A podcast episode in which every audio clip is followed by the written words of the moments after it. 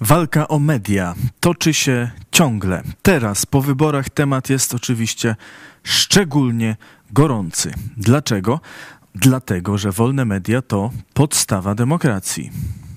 Nie ma dobrze funkcjonującej demokracji bez dobrze funkcjonujących obiektywnych mediów. To, że wolne media, dostęp do informacji, wolność słowa to fundamenty wolnego społeczeństwa, to oczywistość. Inną oczywistością jest to, że politycy chcą mieć po swojej stronie jak najwięcej środków przekazu i używają do tego przeróżnych środków. W Polsce podstawowa rzecz to walka o media publiczne. Tak było w 2015 roku. Ja Kwestia mediów publicznych, które powinny być mediami obiektywnymi, a nie mediami, które są stroną zaangażowaną bardzo mocno w spór polityczny w Polsce, to nie sprawa. To jest, Wysoka Izbo, sprawa pierwszorzędna dla polskiej demokracji. Nie ma, nie ma dobrze funkcjonującej demokracji bez dobrze funkcjonujących obiektywnych mediów publicznych. I ja rozumiem, że opozycji zależy dzisiaj, żeby odwlec te zmiany, niezbędne zmiany w mediach e, publicznych, bo chociażby jeszcze przez dwa tygodnie chce mieć tubę, gdzie będzie w sposób nieuzasadniony wywoływać negatywne społeczne emocje, negatywne, niczym nieuzasadnione społeczne emocje, budzić strach wśród obywateli, nieuzasadniony strach. I podobnie jest teraz. Media publiczne przez ostatnie 8 lat wychwalające rząd i wyzywające od najgorszych opozycję teraz szykują się na zmianę władzy.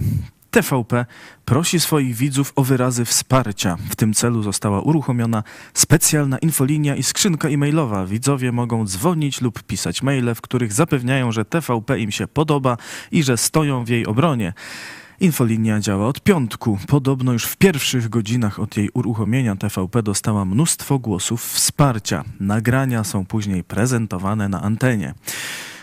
Pracownicy TVP i szerzej mediów wspierających rząd PiS opublikowali do tego list otwarty. List ma być głosem środowiska dziennikarskiego w obliczu zapowiadanych czystek. List zamieszczono w ubiegły czwartek na portalu w Polityce zarządzanym przez braci Karnowskich. Podpisał go m.in. Michał Adamczyk, szef telewizyjnej agencji informacyjnej i prezenter TVP, który obecnie jest na urlopie, bo wcześniej w mediach pojawiły się informacje o tym, że w przeszłości pobił kobietę, z którą był w związku. Ponadto podpisali się m.in. Samuel Pereira, Dorota Kania, Bronisław Wildstein czy bracia Karnowscy. List utrzymany jest w alarmistycznym tonie. Dziennikarze piszą m.in., że nadchodzące zmiany są zagrożeniem dla wolności słowa i pluralizmu w mediach, a nawet dla samej demokracji. Cytuję. Słyszymy skandaliczne zapowiedzi politycznych czystek w mediach publicznych i prywatnych. Grozi się zemstą dziennikarzom pracującym w mediach ogólnopolskich i regionalnych. Tworzone są listy proskrypcyjne dziennikarzy, których ma dotknąć faktyczny zakaz uprawiania zawodu. Taka sytuacja zdarza się po raz pierwszy w Polsce od 1989 roku i przypomina praktyki żywcem wyjęte ze stanu wojennego. Ostrzegamy, że siły polityczne czujące się zwycięzcami wyborów, już dziś potężne medialnie, dominujące we wszystkich obszarach, zamierzają całkowicie zlikwidować wolność słowa i pluralizm w Polsce. Dziś w zasięgu pilota każdy z nas ma możliwość wyboru stacji telewizyjnych, każdy ma dostęp do wielu mediów różniących się światopoglądem i podejściem do spraw publicznych. Czy stan, w którym wszystkie wielkie telewizje i portale internetowe będą takie same, będzie można nazwać w ogóle demokracją? Nie, to będzie prawdziwy reżim. Dlatego apelujemy do wszystkich Polaków o zdecydowany opór wobec tego planu zniszczenia pluralizmu w mediach publicznych i prywatnych. Koniec cytatu. A przy okazji przypominamy, że jeden z sygnatariuszy Samuel Pereira jeszcze niedawno używał swojej pozycji w mediach do szkalowania mniejszości wyznaniowej Kościoła Nowego Przymierza w Lublinie, który został na portalu TVP Info nazwany tajemniczą lubelską sektą. Krzysztof Luft, pracujący niegdyś w Krajowej Radzie Radiofonii i Telewizji, a obecnie członek Rady Programowej TVP, postanowił przypomnieć zatroskanym o pluralizm kolegom i koleżankom co wspierana przez nich ekipa polityczna robiła z telewizją publiczną, gdy przejęła władzę. Znowu cytat. 36 godzin trwało uchwalanie ustawy o odwołaniu władz TVP i Polskiego Radia i powołaniu nowych przez rząd. W debacie w Senacie reprezentowałem wtedy Krajową Radę i tłumaczyłem senatorom PiS, że to łamie zasady niezależności. Usłyszałem, że TVP i Polskie Radio są po to, aby wspierać władzę w realizowaniu ich programu politycznego. I od ośmiu lat wspierają, stając się groteskową tubą propagandową, szczujnią, jakiej cywilizowana Europa nie zna. Przestańcie teraz bredzić o zamachu na TVP, bo nie macie do tego najmniejszego prawa, a tę waszą prymitywną propagandę trzeba wreszcie wyłączyć i przywrócić normalność. Koniec cytatu. Ale spokojnie, główne twarze pisowskiej TVP najwyraźniej mają sposób, by nawet po wyrzuceniu ich z pracy pieniądze podatników nadal zasilały ich budżety prywatne. Portal press.pl podaje, że pracownicy TVP, którzy zapewne zostaną niedługo zwolnieni, zmieniają treść swoich umów o pracę. Wprowadzone są dłuższe okresy wypowiedzenia i takie zapisy, które pozwolą im pobierać pensje za nic nawet przez rok od utraty posady. Zmiany w umowach ponoć wprowadzili już m.in. Michał Rachoń, Michał Adamczyk, Magdalena Ogórek czy Miłosz Kłeczek. Sposobu na utrzymanie kariery dziennikarskiej w nowych realiach szuka też Adam Giza, prezenter panoramy i człowiek od materiałów na tematy medyczne w wiadomościach. Postanowił zawczasu odżegnać się od związków z polityczną ekipą TVP. W liście, jaki miał rozesłać do mediów branżowych, reklamuje się jako sympatyczny prezenter odznaczony tytułem medycznego dziennikarza roku, w którego pracy nie było nawet cienia polityki, a była to jedynie misja w czystej postaci.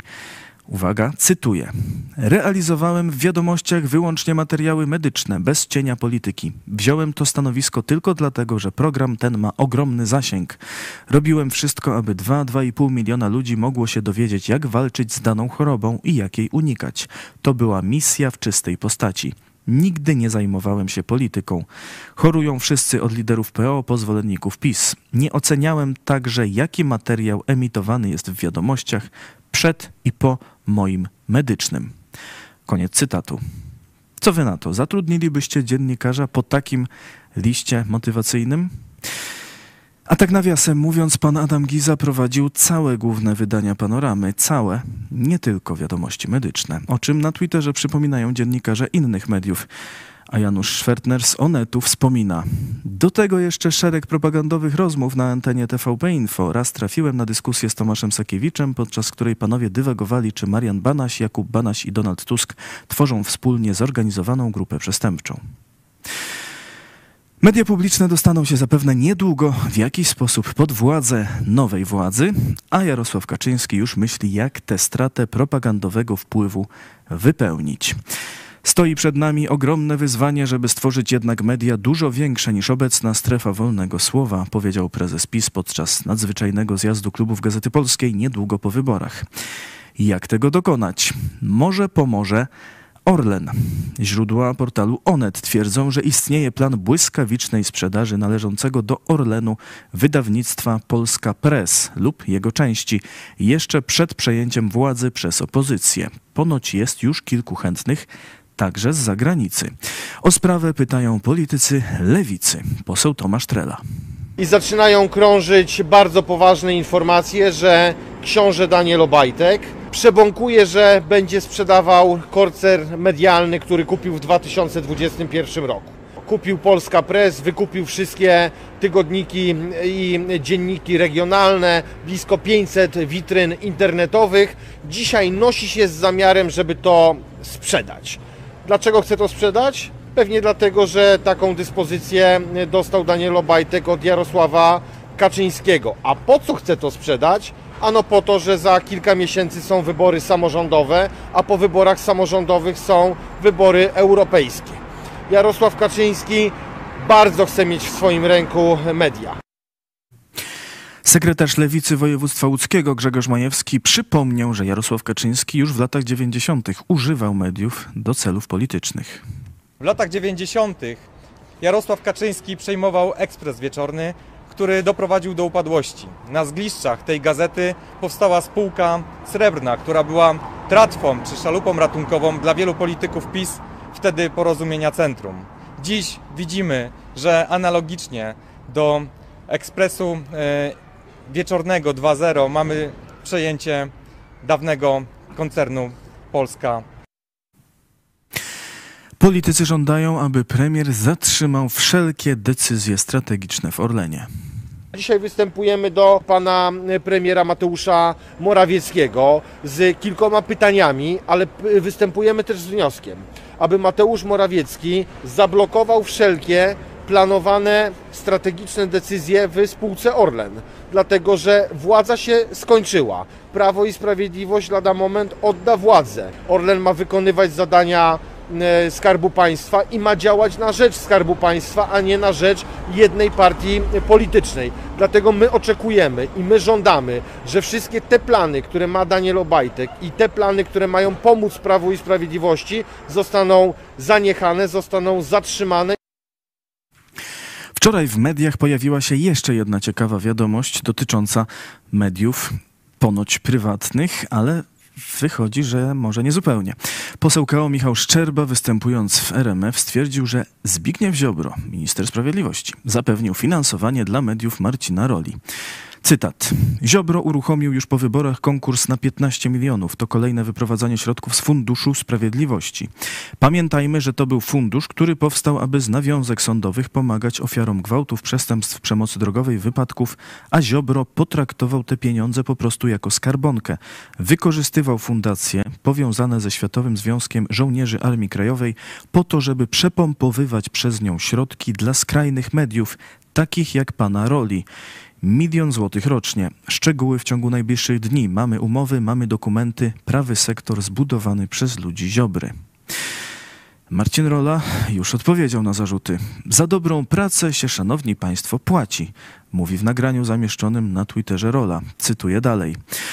Fundacja Polskiego Państwa Podziemnego w 2020 roku złożyła wniosek o projekt Verba Veritatis, Instytut do walki z antypolonizmem. Zajmował się on ostrym reagowaniem na przejawy antypolonizmu w Polsce, ale także za granicą. Temat, temat jest nam bardzo bliski. Ataki na Polskę i zakłamywanie historii są na porządku dziennym, dlatego spółka Nowe Polskie Media podjęła współpracę komercyjną przy tym projekcie. Dlatego dzięki temu udało się zrealizować 130 produkcji filmowych. Marcin Rola twierdzi, że milion złotych, o którym mówił Michał Szczerba, został przeznaczony na różne działania Instytutu Verba Veritatis, a nie dla samego Marcina Roli. Powiedzmy jeszcze o jednej sprawie związanej z mediami, bo aferka z RMF ma swój dalszy ciąg. Pamiętacie o co chodziło?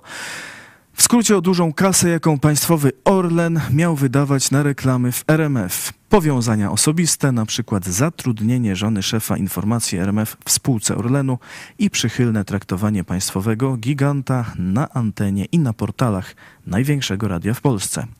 Na artykuł Okopres, który to wszystko opisywał, odpowiedział wczoraj Kazimierz Grudek, prezes zarządu grupy RMF.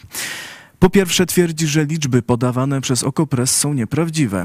Orlen miał nie wydawać na reklamy w radiu RMF 20 milionów rocznie, a tylko około 4 milionów. Tyle miały wynosić wydatki Orlenu na reklamę we wszystkich mediach grupy RMF.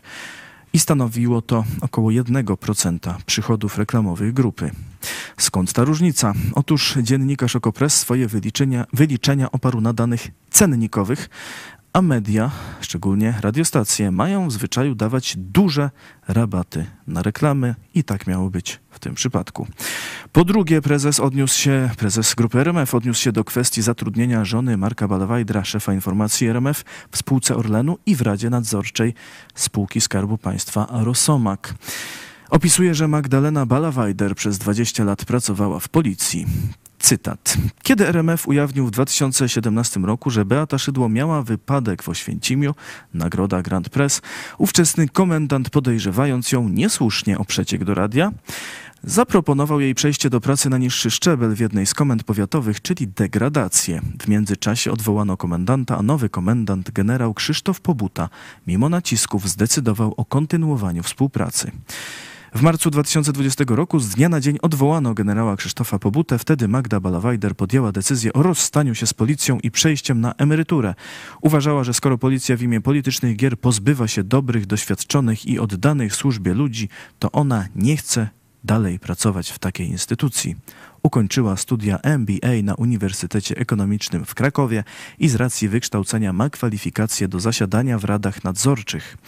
W listopadzie 2021 została powołana do Rady Nadzorczej Rosomak S.A.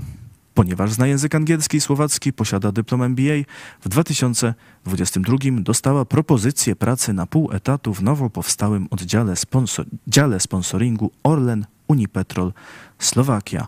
To, że mąż pani Magdaleny Balawajder jest dziennikarzem i szefem informacji w radiu, nie może ograniczać jej możliwości realizowania się zawodowego. Koniec cytatu. To mniej więcej tyle. Do twierdzeń, że radiostacje nieprzychylne władzy PiS nie dostawały reklam od Orlenu, do kwestii relacji osobistych szefów radia z prezesem i dyrektorami Orlenu i do wyjątkowej przychylności wobec państwowej firmy prezes grupy RMF się nie odniósł. Autor artykułu w Okopres Krzysztof Boczek napisał, podsumowując, żona szefa informacji RMF tak bardzo naraziła się władzy PiS, że zatrudniono ją w dwóch spółkach Skarbu Państwa. Brzmi logicznie.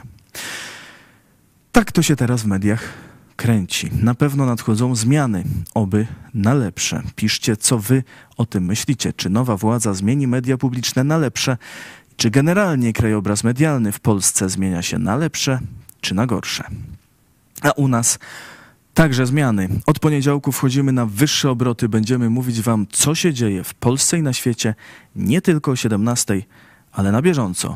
Śledźcie storiki, czyli relacje na Instagramie i na Facebooku, shorty YouTube'owe lub zaglądajcie na Twittera. Idź pod prąd. Tam będziemy starać się jak najszybciej przekazywać w ciągu dnia pilne, ciekawe, ważne i także zabawne informacje. A jak ktoś woli wszystko naraz, to o 17 będzie też zebrane razem do tak zwanej kupy w formie filmu na YouTube. Będzie więcej, będzie szybciej. Mam nadzieję. Polecam też dzisiejsze programy Idź pod prąd na żywo o milionie od Ziobry na rolę i skandalizującej sesji zdjęciowej w kopalni i dogrywkę Idź pod prąd Ambasador Chrystusa. Oba programy znajdziecie na YouTube i Facebooku Idź pod prąd. Dziękuję Wam i do zobaczenia w poniedziałek.